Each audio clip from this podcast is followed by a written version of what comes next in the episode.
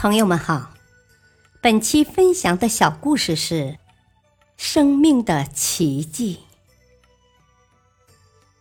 有一位父亲带着仅有六岁的孩子远渡重洋，去与大洋彼岸的妻子团聚。他们需要在游轮上度过很多天。每当傍晚来临的时候，游轮上的乘客们都能看到这位父亲牵着儿子的手在散步。在到达目的地之前的几天，一股暗流涌来，船身开始颠簸起来。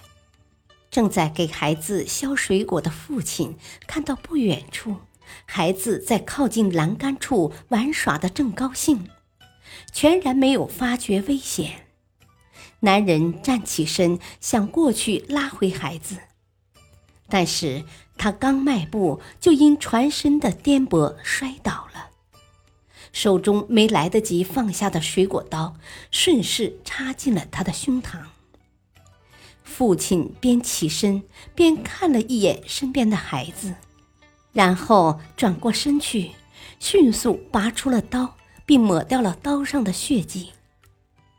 他回过头，微笑着对孩子说：“哦，快过来吃水果，爸爸给你削好了。”此后的几天里，父亲一如往常的带着孩子散步谈心，只是没有人发现他的脸色开始慢慢的失去了往日的神采，步伐越来越沉重，眼神也越来越忧伤。游轮即将靠岸时，父亲慈爱的抚摸着孩子的头，说：“孩子，一会儿见到妈妈，记得和他说，我永远爱着你们。”面对孩子不解的神情，父亲在孩子额上留下最后的一个吻。游轮靠岸了，面对向自己挥手的妻子。父亲将孩子推过去后，突然向后倒下去，胸口的衣服被鲜血染红。尸检报告感动了很多人，那把水果刀精确无误地刺进了父亲的心脏，他却能活过那么多天，这实在是一个奇迹。